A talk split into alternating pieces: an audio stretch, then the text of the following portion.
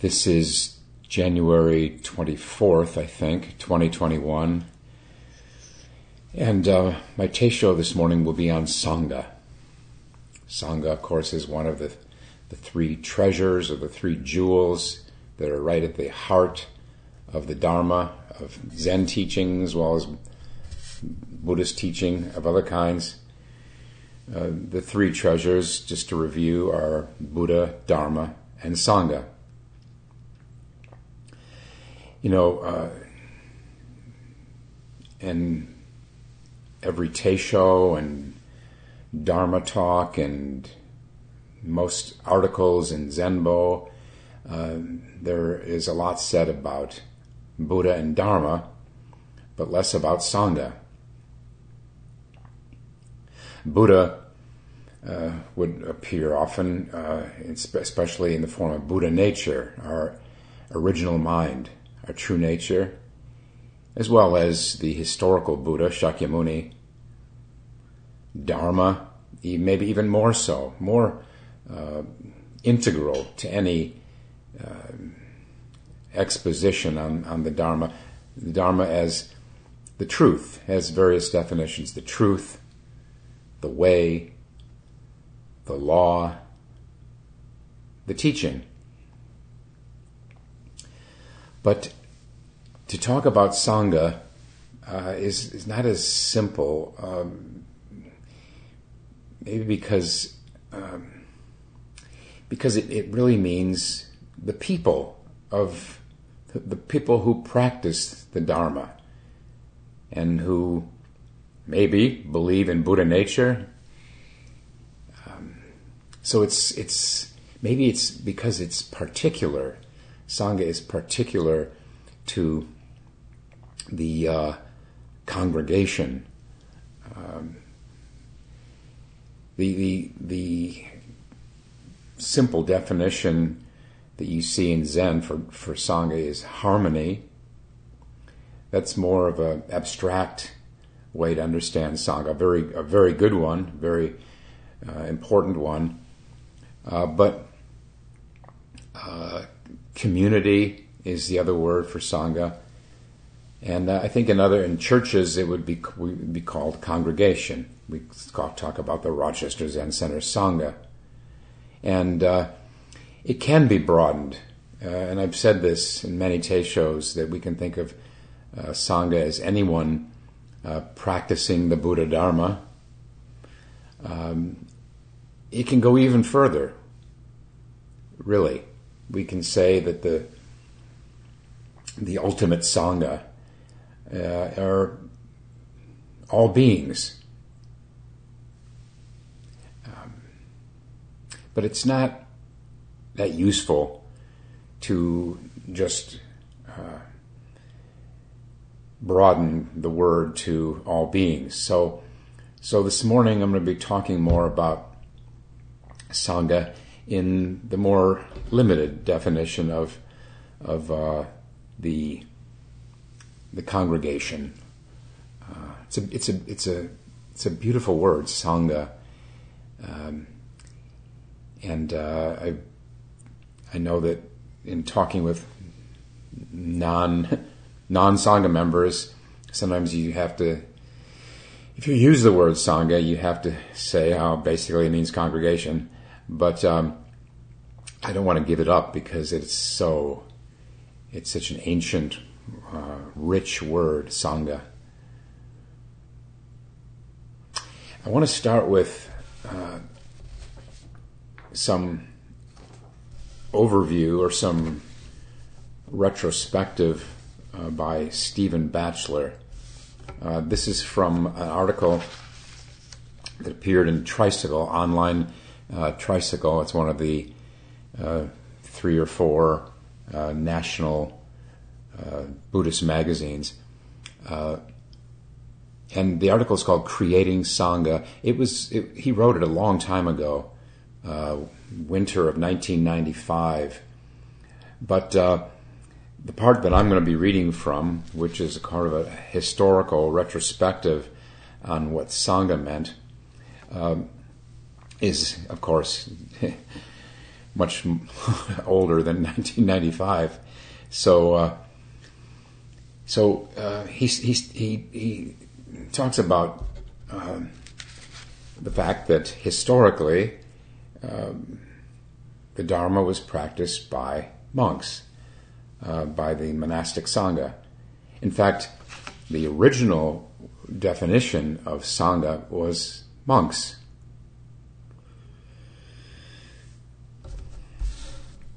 All the way back to the India, time of the Buddha. And here in this uh, 25 year old article, he's considering uh, how he's considering the role of traditional monasticism in 20th century uh, practice. Uh, I think we we here uh, at the at the Zen Center have been uh, considering this for decades about how we might adapt a tradition with monasticism at its core, historically, uh, to uh, our own conditions, uh, historical conditions here in the Western world. But let me not get ahead of, of what he's saying here.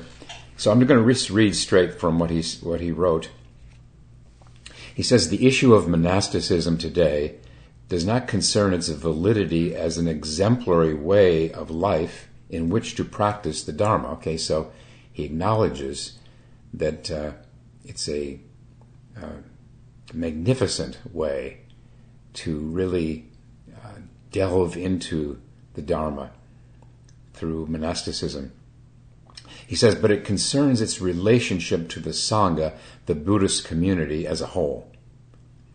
Should communities of monks and nuns still be considered as the essential core of the Buddhist Sangha? Or does the present situation call for a definition of Sangha in which the role of monastics is less central? Let me just interject that uh, that's that's that ship has sailed. There there are almost no monasteries, Buddhist monasteries, in the Western world. There are some uh, but uh, vastly outnumbered by lay uh, sanghas. Um, but it's still, I think, uh, an important question to pose, uh, given that it was the, the core of um, the Buddhist Sangha for 2,500 years. He goes on.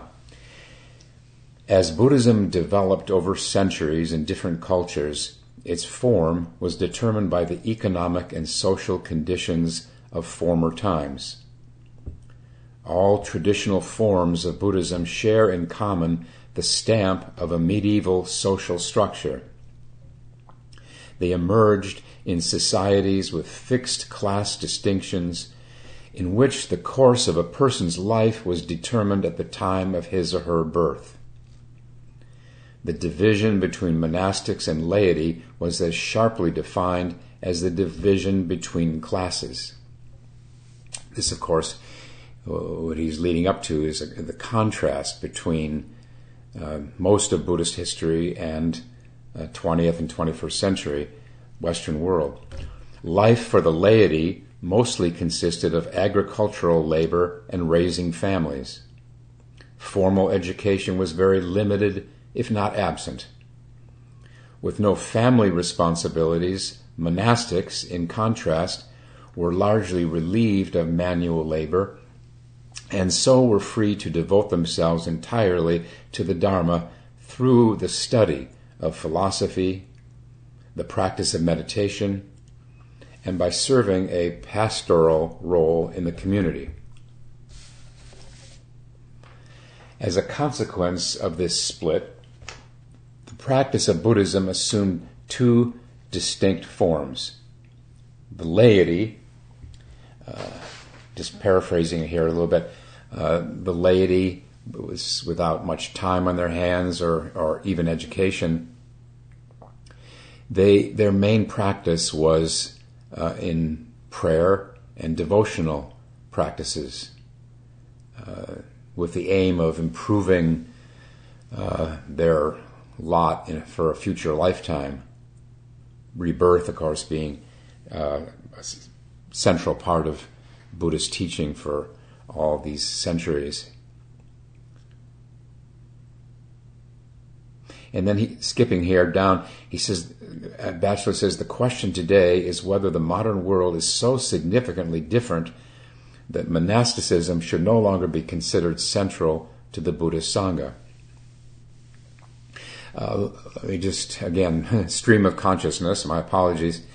Um, well, it hasn't been central, as I just said, uh, with virtually no monasteries, true monasteries or monks um, but that doesn't mean that we can conclude that it's it's uh, unimportant because it's early yet.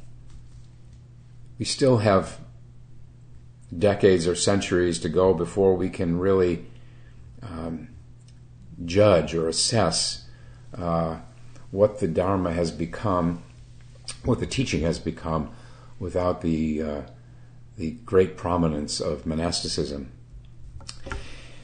He goes on, nowadays the condition of the laity, even in traditional Asian Buddhist countries, is being transformed. Um, no longer is the intellectual or moral superiority of monastics taken for granted Uh, education is no longer the privilege of minority groups such as the aristocracy and monastics. Intellectual inquiry and philosophical thinking are possible for whoever is inspired to undertake them. State education and the development of telecom, telecommunications provide the basis for an active and critical spiritual life for a growing number of people, including lay people. Leisure time in which to pursue such matters is also no longer the privilege of minority groups. And, he says, moreover, these pursuits are no longer confined to men.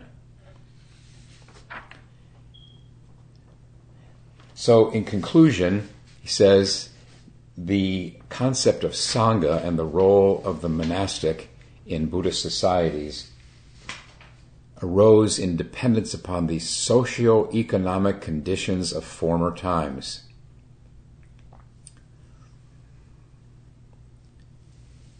Now, let me take over for a minute. this uh, this project of changing with the times and changing with the conditions, with contemporary conditions, is arguably the the challenge, the the project of projects. Um, Roshi, Roshi Kapleau, one of his favorite phrases was uh, the importance of not throwing out the baby with the bathwater.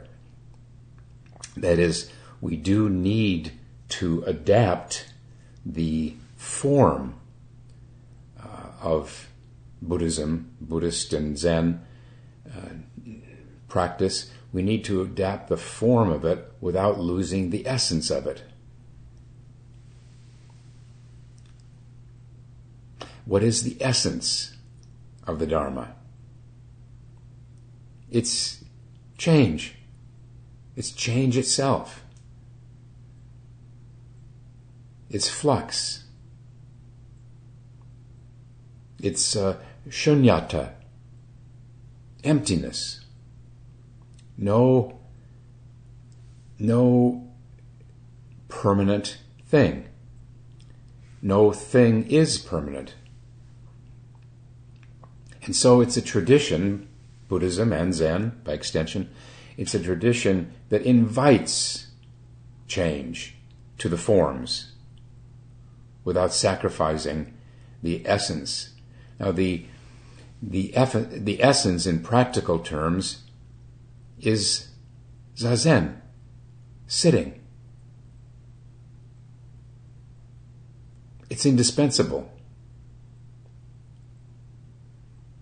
sitting, yes, uh, sitting a certain period of time, half an hour, an hour more each day in a certain posture of stillness, sitting, but yes, more than that, then carrying that, carrying that mind of meditation, that mind of concentration and mindfulness into and through all of the activities of one's daily life. So when I, when I say zazen, yes, uh, definitely the sitting, but also the broader sense of Zen practice being done in activity. So that's the essence. We can't even consider to to, to throw that out uh, is really to throw the baby out with the bathwater. so things have changed over the centuries, especially especially uh, starting in the, in the 20th century. Revolutionary change. Um, and to survive, and we know this from uh, the survival of the species, uh, uh, we have to adapt. And that's what we've been trying to do. And I, I credit Roshi Kapleau with really getting the ball rolling uh, recognizing, for example, that it's that we need to have we needed to have the chants, the traditional sutras that are chanted uh, in, a, in a Zen center. We need to have them uh, in English, maybe not exclusively English, but we need to mostly have them in English. The the Chinese chanted the Indian sutras in their own language, as did the Japanese and the Korean. So, of course, we have to have chants in English and in other Western countries, same Swedish and German and Mexican and Spanish. Um, we've also made efforts to to find uh, non foreign words um, as much as we thought it would be useful to do so. We feel, so we've retained Buddha, Dharma, Sangha, Teisho, Dokusan, and some other things. Um, we're not finished, probably, with finding English equivalents for Japanese and Chinese words. Um, but Roshi was early, early to the to the party with that, when other centers, and still continue to use uh, Japanese terms uh, where I don't feel Roshi didn't feel uh, we needed to. Sometimes when I go to uh, uh, our annual Zen teachers meeting I haven't been in a while, but when I used to, sometimes they would toss around Japanese words, and I just have to say, what does that mean? There's. Oh, I, I don't want to go too far astray now, but stick with with the matter of Sangha here.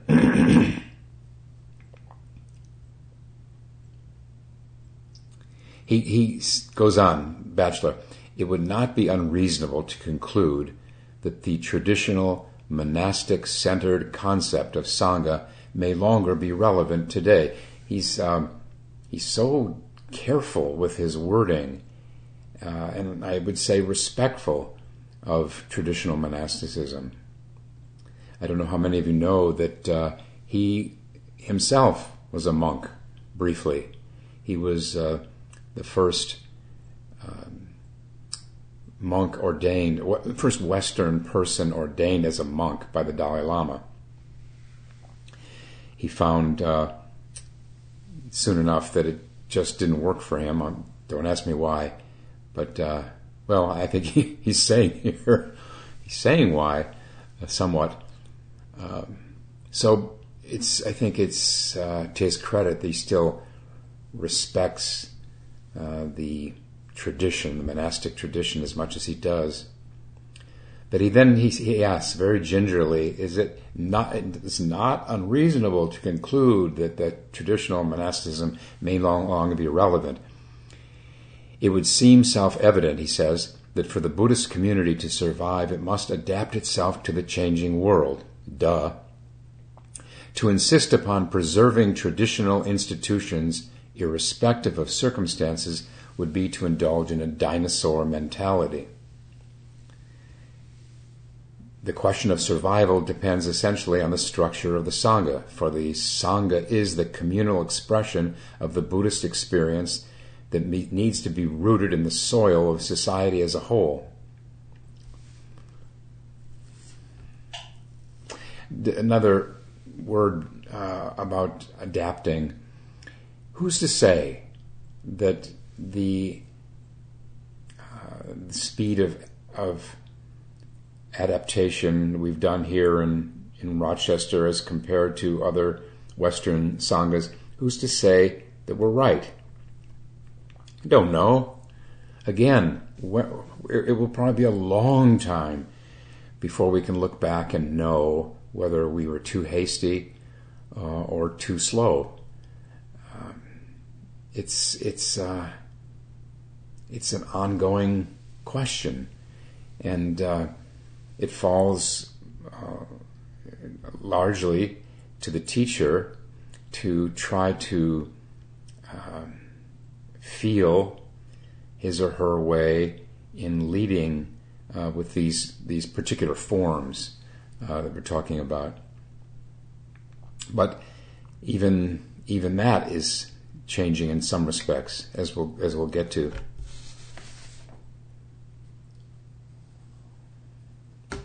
All right, so uh, Stephen Batchelor made the case that uh, monasticism, traditional monasticism, may be uh, one of those things that we have to not cling to uh, if it doesn't really serve the Dharma.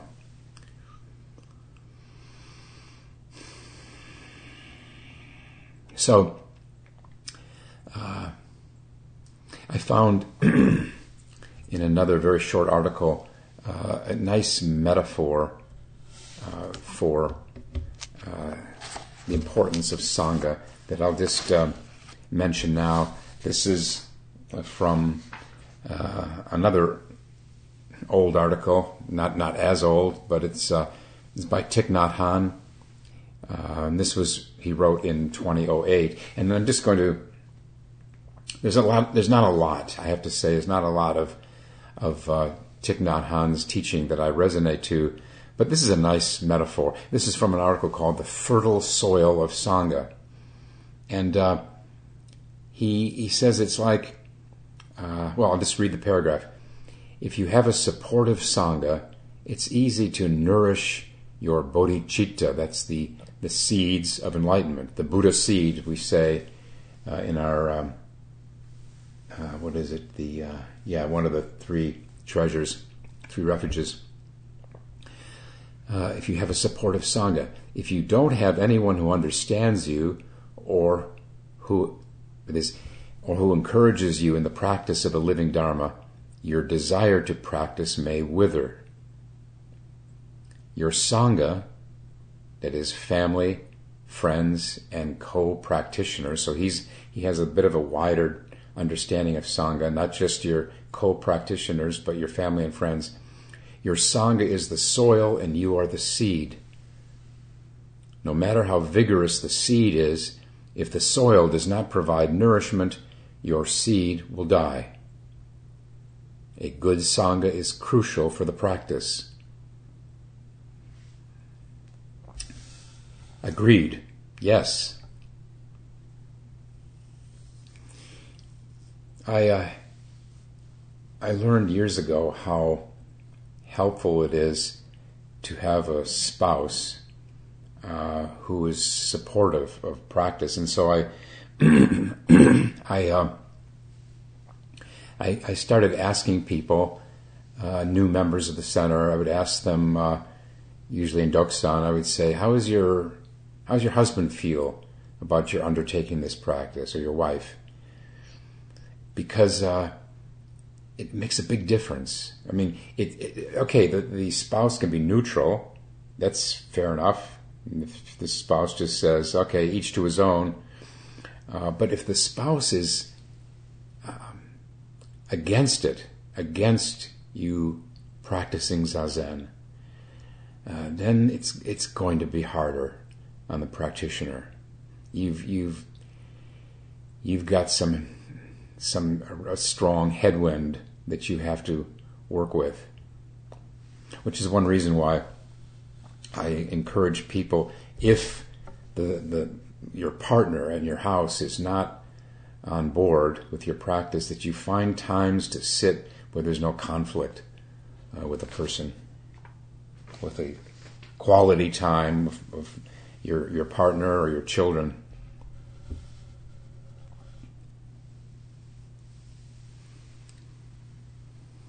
One of the other ways that uh, we've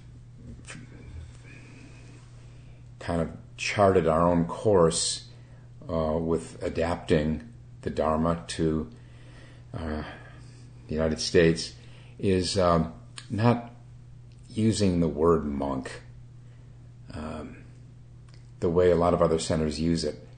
Uh, I would say misuse it.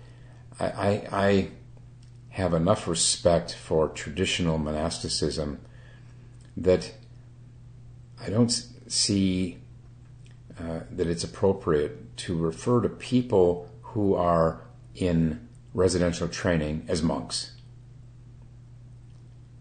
A, a monk for two and a half millenniums, a monk meant taking vows of homelessness that became actually the the translation for being ordained is uh, to leave home.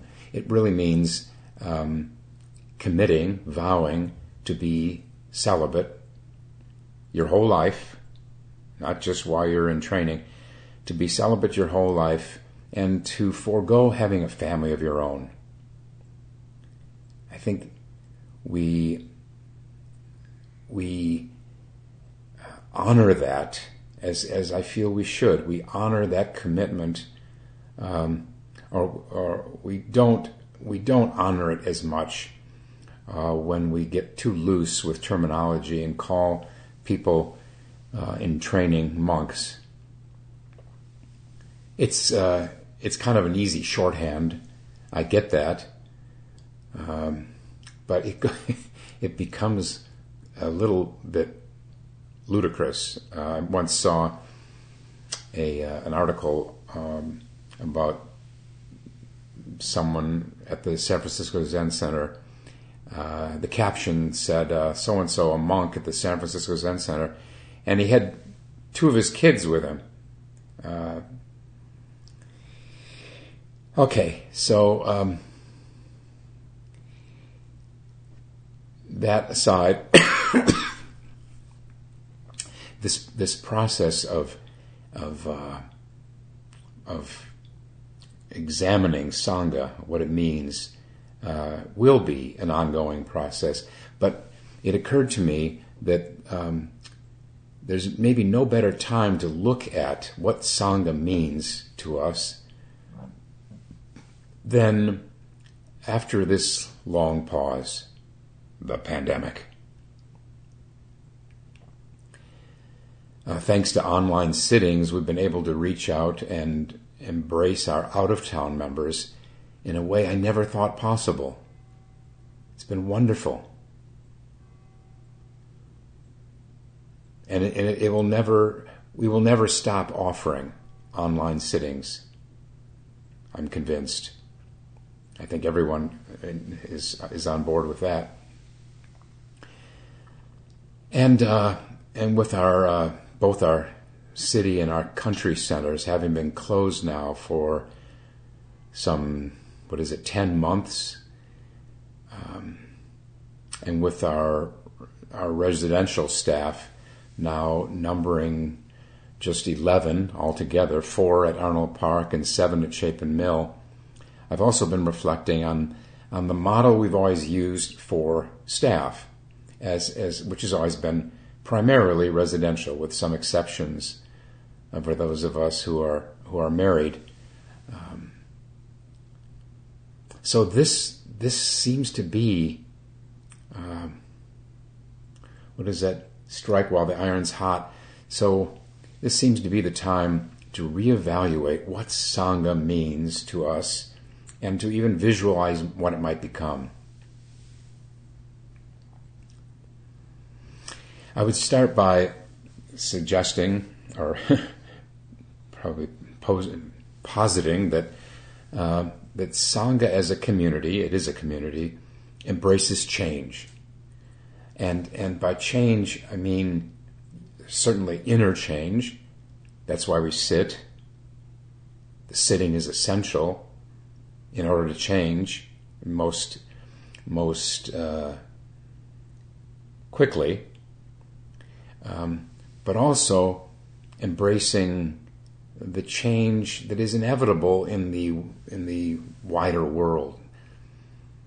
Uh, in, a, in an article about uh, Sangha, or rather uh, a chapter in a book by Aitken Roshi about Sangha, he uses this nifty phrase. He said that uh, we want to be, as a Sangha, we want, want to become a cadre of change. And, and also that we, we, we we work together, of course. That's that's sangha, working together. That's no one would, I think, dispute that. When I think of my some of my uh, my most joyful experience of sangha, besides uh, sitting together, remember that sitting together in one room um, in Sesshin or outside of Sesshin. Uh, but I also think of, uh, as, as far as working together, at our Chapin Mill work retreats. I love those work retreats. Just banding together with, oh, at times we've had 50 other people out there and doing manual labor uh, together.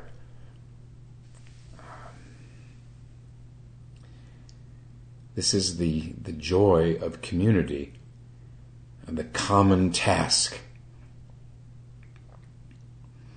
And, and we can extend that now to um, working together uh, in whatever way we feel we can, uh, and not just through manual labor. This working together uh, is itself the functioning of the Dharma. It is, we're improvising.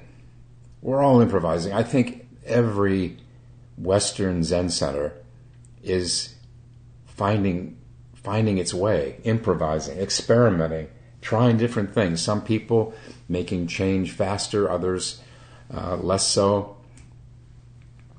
This collaborating this experimenting is the I think the very the very heart of sangha work, dharma work.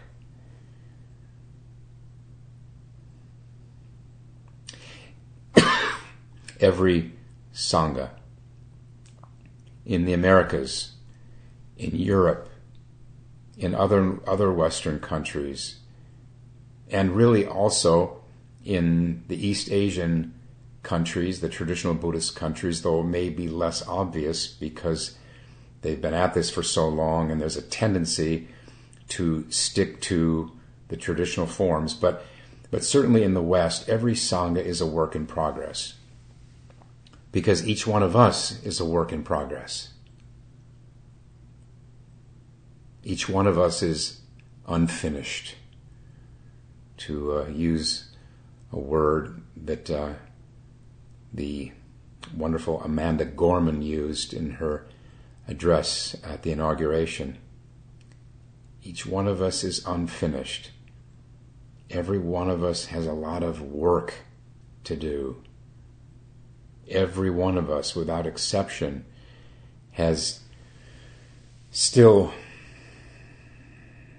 degrees of, of the three poisons greed in its many forms, some more blatant than others, hostility in its many forms, ill will, anger, And the third one, delusion in its many forms, in many degrees. Every one of us is still working, polishing.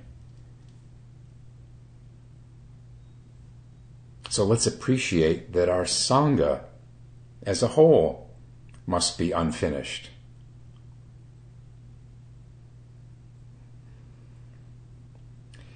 Aitken Roshi uh, used another nice phrase. He's so he's so articulate. Uh, he said that we can work on sangha so that our members can have a good experience on the first floor of the psyche, while the basement remains full of dust and spiders. The basement, our afflictions. Um, that's we're not going to clean all that up in one lifetime, but we can work together to find ways to be to work together in harmony. That's what how I take have a good experience on the first floor of the psyche, just interpersonal relations, learning to find to to work together, um, which which I would say includes uh, psychotherapy as a, as a kind of an adjunct to Zen practice. Or working together on the first, floor of the psyche with uh, um, nonviolent conflict resolution um, and other other forms of uh, collaborative uh, work.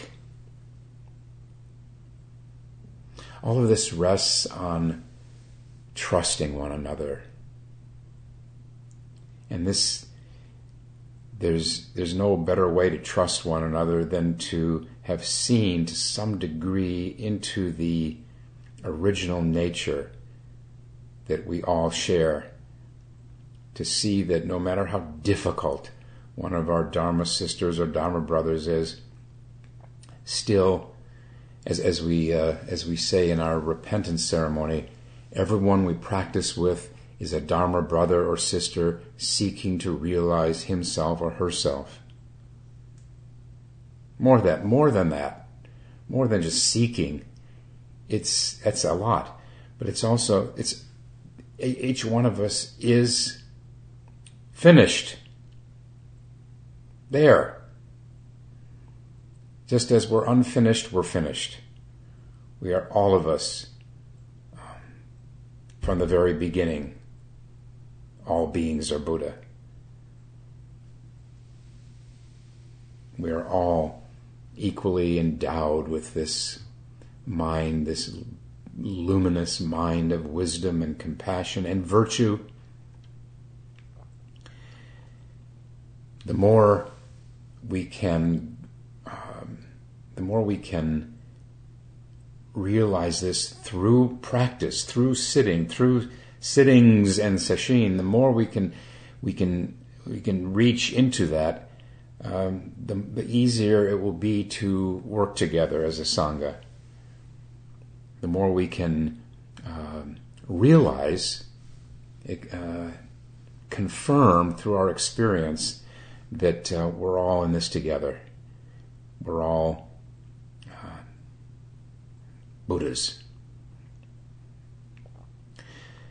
Uh, until until we've confirmed this through awakening, uh, just even remembering it or or believing in it uh, will allow us to exercise patience with one another. Uh, the uh, the the Sanskrit word is kshanti. It's um, one of the perfections. One of the six paramitas of the six perfections is uh, the original word is kshanti, and uh, it's I think the best translation is forbearance, being patient with one another, but also patient with this whole process of finding our way. Patience is such an immensely important virtue for practice.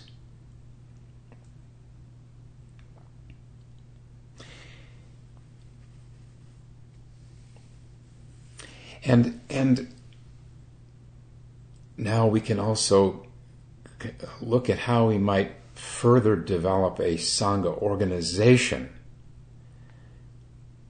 that reflects um, Western values in particular, that is, values of that, that are participatory and egalitarian, very different from traditional East Asian uh, structures. So we want to develop an organization that is that within our own sangha is participatory and egalitarian, while also being involved in the broader community. Um, in that too, we're already seeing it's been going on for a few years now. I think uh, more of our sangha members are getting involved in uh, climate change work and and uh, and other things. In closing, let me just emphasize the importance of non-abiding.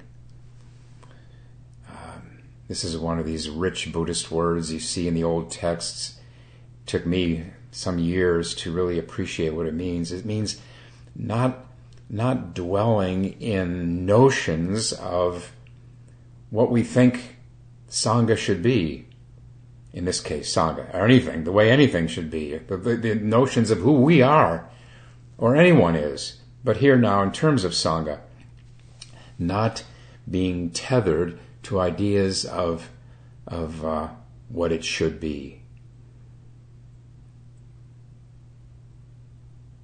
Over and over again, we see in in uh, in Zen practice how how vital it is to return to this realm of not knowing. That's what practice is. When we're doing breath practice, we're coming back to not knowing because breath practice is a way of detaching from thoughts, notions, ideas, concepts.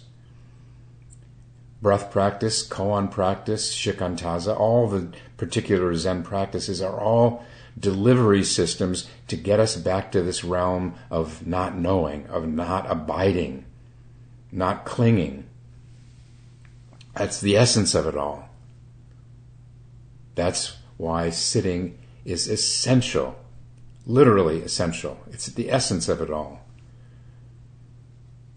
And then the rest will follow from that. The rest we can we can sculpt our way. It is. This is we're sculpting. We're sculpting a sangha. We don't start. We don't want to start with an idea of how the figure should look, uh, but but to work on it, uh, take some of it away, put some back on, and um, and in that way, with faith, with faith, we will find our way to this this realm of no end, ongoing, endless, beginningless Dharma. We'll stop now and recite the four vows.